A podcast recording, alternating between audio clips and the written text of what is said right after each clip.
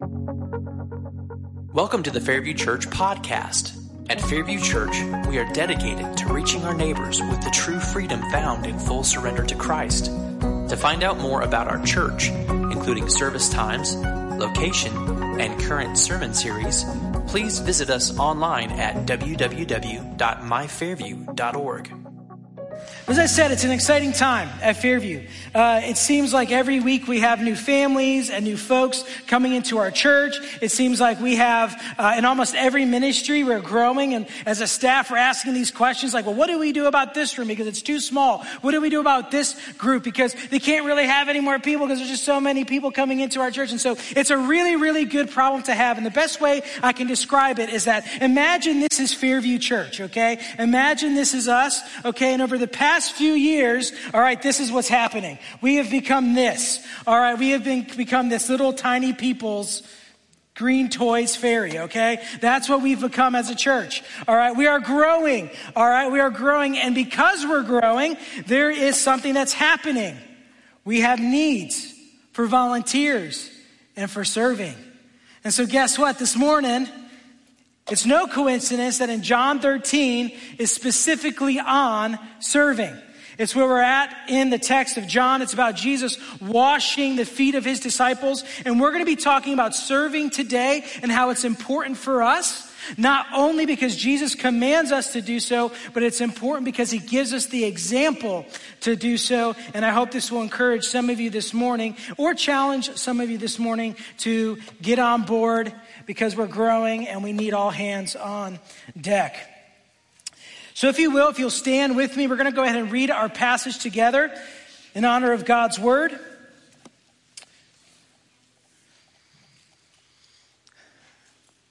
Now, before the feast of the Passover, when Jesus knew that his hour had come, that he should depart from this world to the Father, having loved his own who were in the world, he loved them to the end.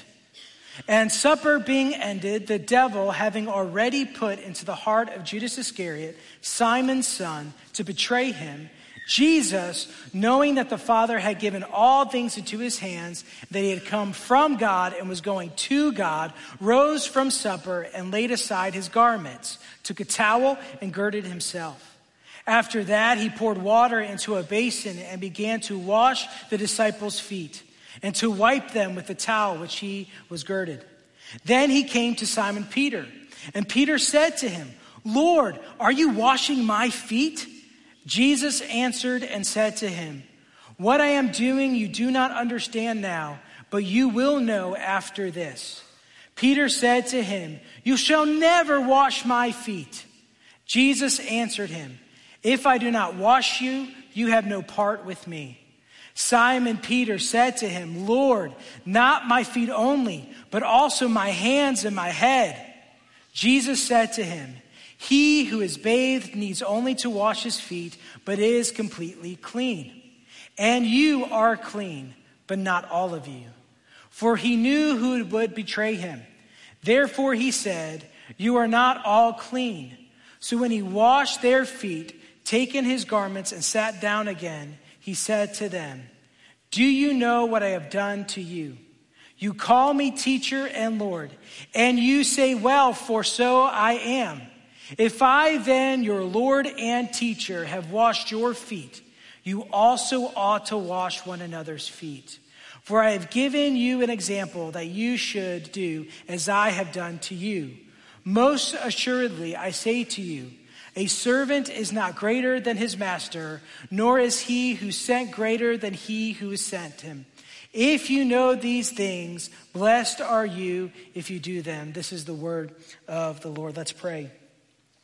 Father, help us to be encouraged this morning to see that service is really at the center of your heart and that our love for others stems from you. Help us to understand that it really is impossible to live a life devoted to you without washing other people's feet.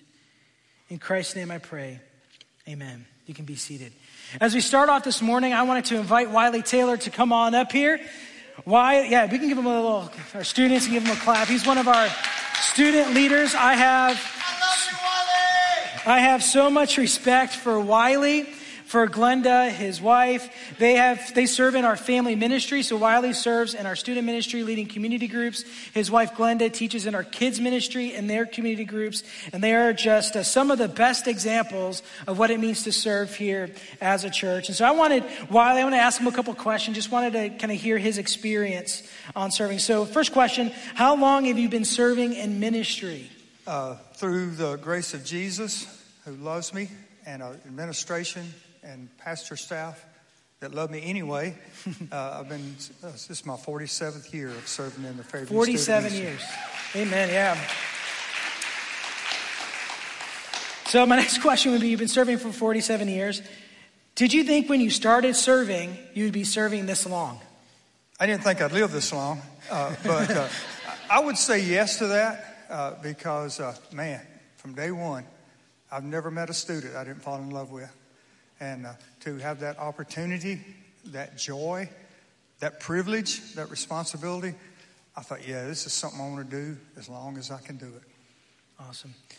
So, in the 47 years been serving, what keeps you kind of motivated? What keeps you going uh, year after year? I, I, think as much as anything, it is, it's always the students. Uh, and, uh, you know, just to see uh, them get it it's what I call it. You know, when they, they realize that this, uh, this whole thing's for real. It's not just stories they've been hearing about, and it's not just pictures in a book, uh, but that Jesus can be very real to them. Not only can they have a relationship with Him, Jesus desperately wants that. And uh, to see that happen uh, always makes my day. Wonderful. So I know that you have mentored and discipled probably hundreds of students over the past years. But I want to know from you as a person so, how has God worked in you? Like, how has God grown you while serving? Well, he's grown me about 80 pounds since I started. I, I, think uh, uh, my spiritual growth, uh, first of all, in Bible reading, uh, you know, you have to, to study the Bible. And I appreciate that. I need that. Uh, I need that uh, accountability. So I, I, have to study the Bible. And it's always amazing to me that I've had the privilege to read the Bible through a few times. But he keeps sticking brand new verses in there. and, uh, you know, all of a sudden I see something brand new, see it in a whole new way. So certainly growth in that. But probably my biggest growth has, has come uh, from uh, leading mission teams. Uh, here in a few weeks, uh, we will go to Chattanooga. This will be the 27th uh, mission team that I've been able to lead out of Fairview. And man, it's just changed me. you know, I saw the world in a whole different way. people way different than me that God loves just as much as me. And it gives me the chance to love on them just as much. Uh, this past year, I got to work with uh, uh, low functioning autistic boys. And uh, God just let me grow a whole brand new heart. And so uh, uh, just keeps growing. It just keeps getting better and better. And I feel very, very blessed to have had the, the opportunity and the joy of doing it. Awesome. Hey, can we give a round of applause for Wiley? Thank you, sir. Listen, I love his family and I'm gonna I'm gonna pick on you a little bit. So the other day we were talking, and he was mentioning about how he's looking forward to retirement, and uh, and he just told me he said I'm looking forward to retirement so I can spend more time serving, and uh, that's a blessing to one of your pastor's ears. I mean, because a lot of people when they are getting older, and they start to retire, they're thinking, oh, I want this or that for my life, and it doesn't become a priority to serve. And so, Wiley, I love you, brother, and I'm so grateful you're a part of this uh, church family. I'm so grateful for your wife. Um, Listen, we have a lot of Wiley Taylors, all right, at this church. We've got Glenda Taylors at this church. We have the Joneses at this church. We got lots of different types of people at this church who serve weekend and week out. They devote time to serving and they are wonderful and I am so grateful for them. But according to a recent poll, about four out of 10 people who regularly serve or go to a church are actually serving in church.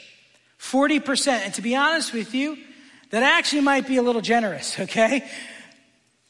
If this is true, that roughly 40% of our Christian culture is serving in church, that means over half of people who call themselves Christians are missing out on what might be one of the most fundamental things about being a Christian, and that's serving. In fact, the saddest part about it is not that we don't get to experience their gifts in this church, which is true. We don't get to experience those gifts. But the saddest part is that in our text, Jesus actually tells us that blessed are you who serve. They are missing out on the blessing of God. They're missing out on joy, peace, contentment, the things that God promises in Scripture because they simply do not serve. When we look at our text this morning, we notice that it's a, an interesting command wash people's feet. Some of you in here are like, yep, never doing that, right? Some of you are like, have you seen my husband's feet? It's definite no. Listen, I'm a Spallino, okay? We're basically hobbits, okay? Our feet are hairy, they're really gross, but praise Jesus that while back in this day they washed people's feet before supper, we don't normally do that anymore. And that's okay because the principle of this text still stands true today. See, while they wash people's feet, and Christ commands that, them to do that, what Christ commands us to do today is to serve others even when it's inconvenient, even when it costs us something, and even when we don't want to do it. Sometimes washing people's feet means making a commitment to serve them. Christ commands us to wash one another's feet, to serve one another. And this task of serving one another takes great humility. When we look at this in Christ's day, washing feet was reserved for the lowliest of the lows. It was reserved for Gentile slaves or indentured servants. When you would go to somebody's house and you were ready for supper, when you walked in, the slave that was on the lowest totem pole in that house would run over, would grab a towel, and would wash the feet of the people coming in. Why? Because they wore sandals and they would walk. And not only would they get dirt on their feet, but they would probably get animal poop and all sorts of stuff on their feet. It was really disgusting. It was really gross. And yet, here comes the lowest person in this household who would walk over, get on his knees or her knees, and he would start washing the feet of the people walking in. It was demeaning. And yet, Jesus washes his disciples' feet. And before his disciples can say, Well, I'm sure he doesn't expect us to do that, to get that low, to do that task. Jesus tells them in verse 16, Most assuredly I say to you, a servant is not greater than his master. Let me just paraphrase this for today. If I'm going to do this, you're going to do this. It's not an option. When we look at the example of Jesus starting in verse 1, what we're going to see is that his love and his humility, he's calling all Christians to embody. And he tells us at the end, you need to do this. In verse 1 through 4, what we see is the beginning of this demonstration of God's love that fuels him to serve says before the feast of the Passover, Jesus knew his hour had come that he should depart from the world. Having loved his own who were in the world, he loved them to the end. The first thing that we notice in this text is that he says his hour had come. Now, everyone who was there, the disciples, would have remembered this. Anybody reading John's account would have remembered that in John chapter 2, Jesus says something similar, but it's the opposite. He says, My hour has not come. In John chapter 2, he is at this wedding feast. They run out of wine. His mother, Mary, walks over and says, You need to do something. This is going to be completely humiliating to the people, to the, the host of this party. And Jesus says, My hour's not come. It's not here. But then he goes off in private, he changes water into wine, and this launches his three year public ministry. And from chapters really 2 through 12, we see the three years of Jesus' ministry. And in that time, it's not uncommon for him to do a miracle and be like, hey, I'm going to heal you. And that's like, don't tell anybody that I did this. In one account, he feeds like 5,000 people. You're like, how are you supposed to be like, you know, incognito when you're feeding so many people? And they want to make him king, and he just disappears. He's like, no, I'm not here. Jesus, through these 12 chapters, is telling us over and over and over again that his time is not yet here. His hour has not yet come. And yet, now in chapter 13, it says it's arrived. His time has come. So, what could this mean? In chapters 1 through 12, he is showing signs that he is the Messiah, that he is the promised one, that he is the deliverer. He's teaching, healing, he's doing miracles to show that he is the Messiah. But now, starting in John chapter 13, he is saying to us, I am ready to complete that messianic duty. I've been showing you that I'm the Messiah, but we are now about to embark on a 48 hours where I am going to prove to you that I am the Messiah. That I am going to show you, I am finally going to do the very thing that you've been waiting for your whole entire life. All the prophecies concerning the Messiah, the deliverer, everything that you've hoped for is finally going to come true. Now think about this. They had their own ideas of the, what the Messiah would be like. A warrior, a politician, someone who would come in and overthrow their current enemy.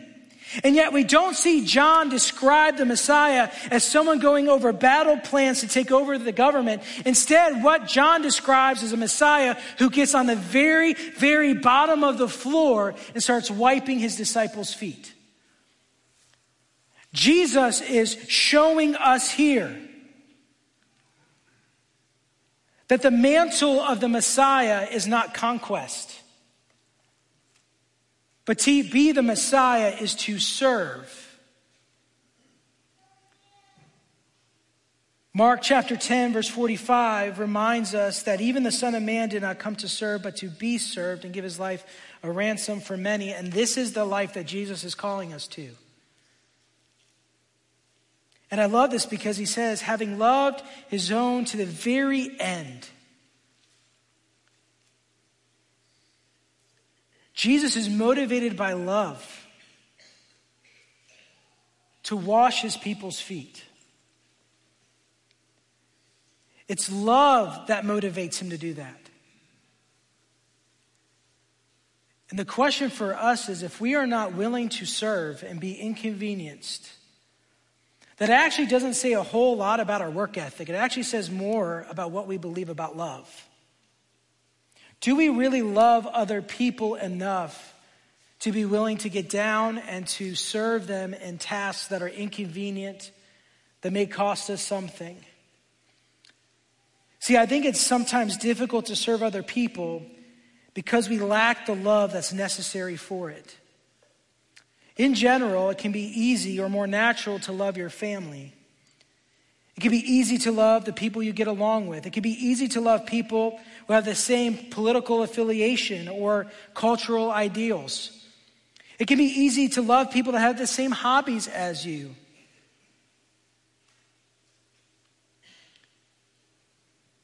But it's not easy to love your enemy or easy to love people who betray you or easy to love people that are different than you. And what we see from Jesus' example here, it tells us in verse 12 that he had washed all the disciples' feet, which means he washes the feet of Judas, his betrayer. He washes the feet of Peter, who's going to deny him three times. He washes the feet of the three who he asked to stay awake in the garden in his greatest hour of need, but instead they fell asleep. And Jesus knew all of this. It tells us in the first four verses that Jesus knew everything that was happening. God had already given everything into his hands. He knew exactly what was going to happen the next little while up into the cross, and yet he still washes their feet. The only way we can love and serve the way that Christ did is if we are fueled by the love that only God can give. Listen, only God can give the type of love that will serve people that are going to betray you.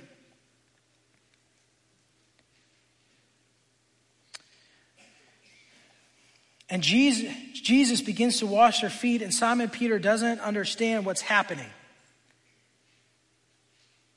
Why would the King of the universe, Jesus, the Son of God, get on the floor and wash people's feet? It just doesn't make any sense. And Jesus points this out and he says in verse 7 listen, you don't understand what's happening, okay? I get that. You will soon.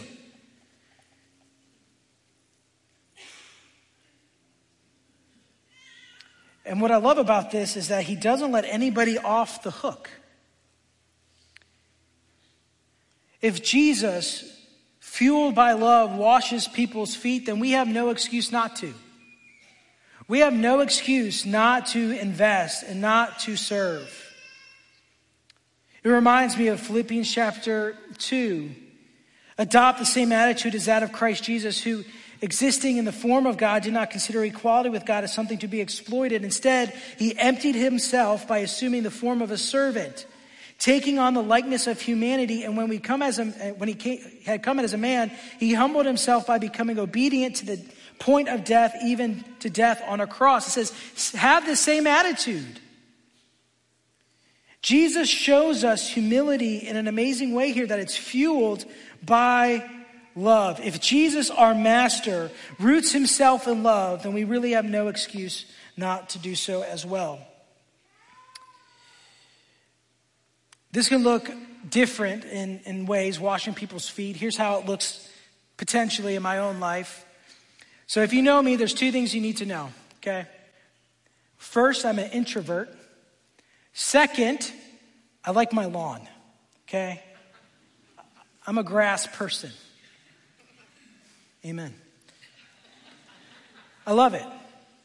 So when I come home at the end of the day, I'm rolling down the street, and I see a thousand kids, my neighbors, playing in my grass, I have a decision to make. Okay, it's just reality. Listen, by the way, I love my lawn so much that one day kids were running through the yard and Jonathan, my seven year old son, goes, Get off my dad's lawn. He just yelled it. It was amazing. He got like dessert, extra dessert for like the week. But that's how much I love my grass, okay? So when I come home and I see a bunch of my neighbors there, I have an option. I can either get frustrated or I can surrender my own preferences. I can either think of myself or I can think of others. One of the things that Amber has taught me is what it means to be a good neighbor what it means to be missional, loving, and kind, and how to get out of my own preferences. And she's actually told, has taught me through years of being married to her how to actually embrace serving others, even if it costs me my time, energy, preferences, or even if it ruins my grass. See, the reality is that washing people's feet and serving other people is actually pretty difficult. It's not easy.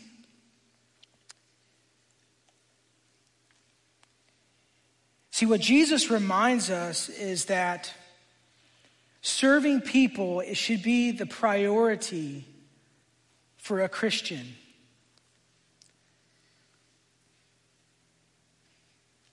Listen, I don't know what serving others looks like for you, but let me give you some possibilities. Washing feet might look like homeboy Seth Talley over there spending his Saturday yesterday with 50 women so that they could have a sound guy and a guitar player. Now, he didn't have to do that. Now, Angela might have something to say about that, but still, he didn't have to do that. But he decided to spend all Saturday here so that the women could have that for their conference. That's washing feet. Washing feet might be giving up weeknights during the week of VBS to serve. Washing feet for you might be plugging into a ministry for the first time or raising your commitment level from once a month to twice a month. Why? Because we're growing, we got a bigger ship, and we need it. Washing feet might be recognizing that for the sake of new folks coming into our church, we need new community groups. And you may need to leave your own to join into one that's just starting so that it can succeed. Washing feet might be serving in an area that you may never have thought of before, but God is prompting you just because there is a need. We cannot give the same quality of discipleship to our kids and to our students if we don't have more people serving as community group leaders and Wednesday night leaders. We cannot be intentional to meet the new families and the new guests that we have if we don't have more first impression team members. Listen, people will fall through the cracks if we are not intentional and we're not serving. Listen, we live in a selfish culture a culture where everything is about me. No one is willing to sacrifice or be inconvenienced for anybody else these days. And it also impacts the way Christians see ministry. The two greatest obstacles that I see when it comes to serving centers around priorities and preferences. Listen, we all have our priorities. We all have our schedules. Normally, we fill them to the brim and we don't create space and time to serve. But here's what I know to be true we make time for the things that we love, and we make time for the people that we love. So when we aren't willing to prioritize serving others, what does that actually say about our love for them? What does that say about the way we see Christ's command here to serve one another? Amber posed this question in her breakout session yesterday that I thought was good for this morning. The real question is this Do I live at a pace that allows me to be available to those that are around me? If not, what are the things that are taking importance over Jesus' command to serve? The second thing that I see are preferences, the second obstacle. Listen, we believe that God has given spiritual gifts to every single person to be used for his kingdom. And I also believe that God sometimes gives us certain passion groups, right? Like a certain ministry or a certain age group that God has specifically gifted us into serve. With that said, I think some of us hold on so tightly to our idea of serving, or we believe that God is calling us to serve, that we actually don't see where God is actually pointing us to to serve. What if our preferences are just our preferences? And God is actually calling us to serve in areas where we may feel out of our comfort zone, where we may feel challenged, or where He wants to show us that we have a new spiritual gift that we didn't even think we knew we had.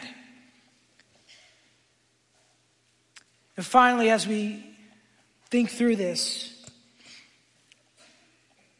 where does it say in the scripture that serving is not going to be difficult? Where does it say in Scripture that it's not going to be inconvenient?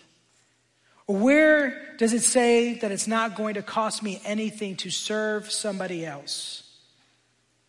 In fact, when I read Scripture, it seems like Jesus is almost requiring the opposite. In Luke 9, he tells us if anybody wants to come after me, he needs to deny himself and take up his cross. In Luke 14, he says, If anybody who does not renounce all that he has, well, they can't be my disciple. In Romans 12, it says, By the mercies of God, to present your bodies as living sacrifices, holy and acceptable to God, because this is our worship. Ephesians 5 tells us to be imitators of God as beloved children and walk what in love as Christ loved us and gave himself up for us. I ask you, does this sound like an easy path to follow? No. But it's the best path. It's a path that's fueled by God's love. It's rooted in His humility. And it's good for those who are obedient to it because He said, We are blessed when we do these things. The happiest, joy filled Christians I have ever met in my life have not been those who have robust theological knowledge.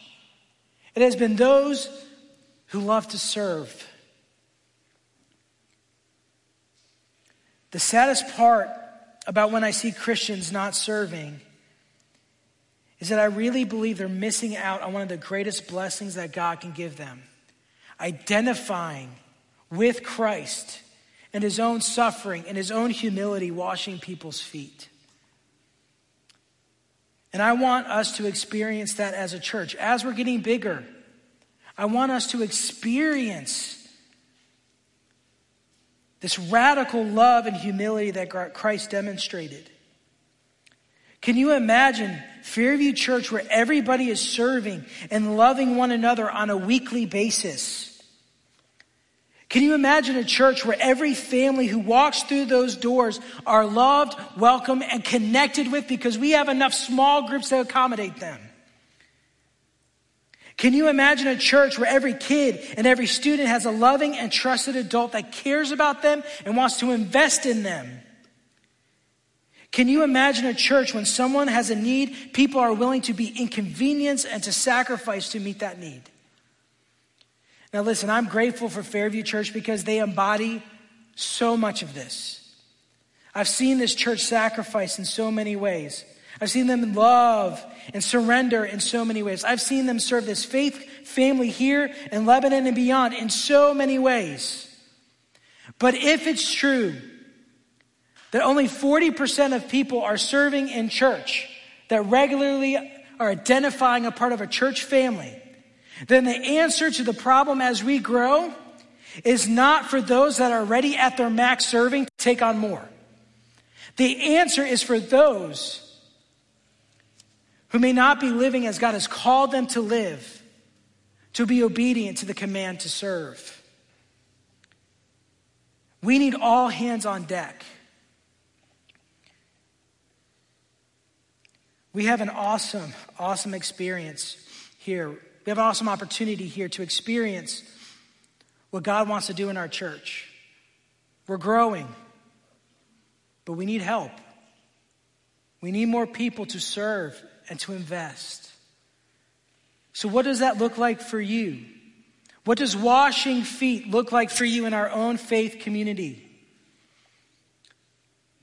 Something that's interesting about this text is that this takes place during the Lord's Supper.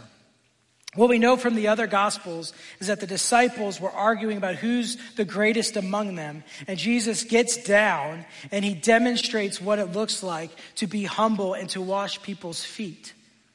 He tells them to do likewise, and then he goes into the Lord's Supper.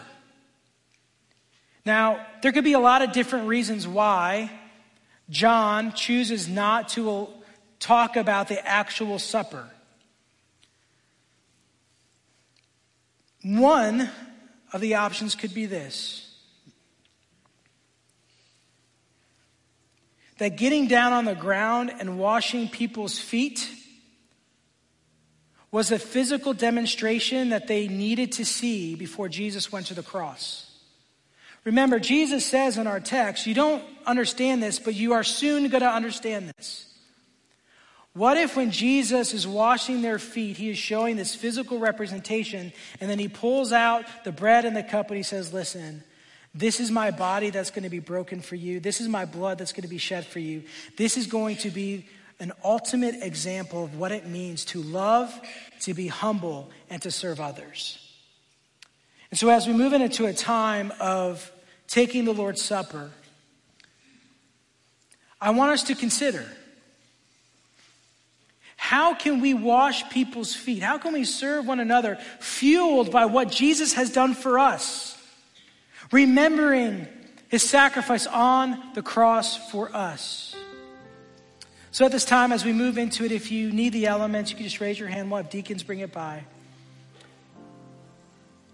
But I want to take us a moment. Take a moment to quiet our souls, to reflect the Lord's Supper is a time to repent and realign our lives with God. It's time to embrace the love that led him to the cross, that also led him to wash our feet. It's a time where we can marvel at the love and the humility of Christ. It's a time where we commit to one another, to serve one another. So take a few moments to get alone with the Lord.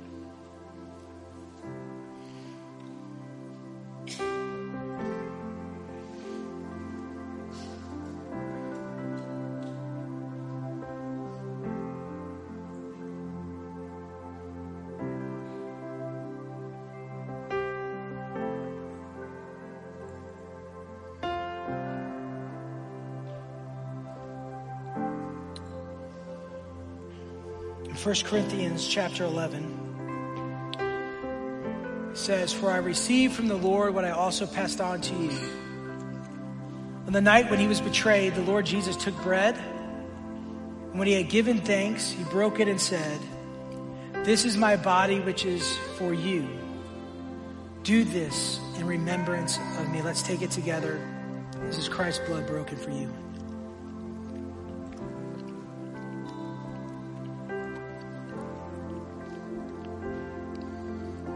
Same way, he also took the cup.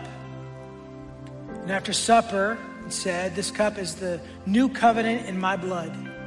Do this as often as you drink it in remembrance of me. This is Christ's blood shed for you. Let's take it together.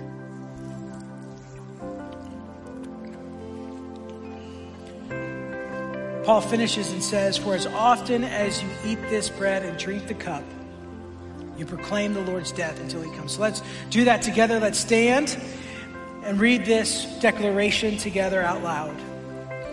And so, in remembrance of these, your mighty acts in Jesus Christ, we offer ourselves in praise and thanksgiving as a holy and living sacrifice in union with Christ's offering for us as we proclaim the mystery of faith. Christ has died. Christ is risen. Christ will come again. We go ahead and take a moment to get alone with the Lord. We'll have the prayer room open. I'll be in there. If you need some prayer, you can come up to the, the stage here and pray as well. Let's get alone with God and worship Him. Thank you for listening to the Fairview Church podcast. To find out more about our church, please visit us online at www.myfairview.org.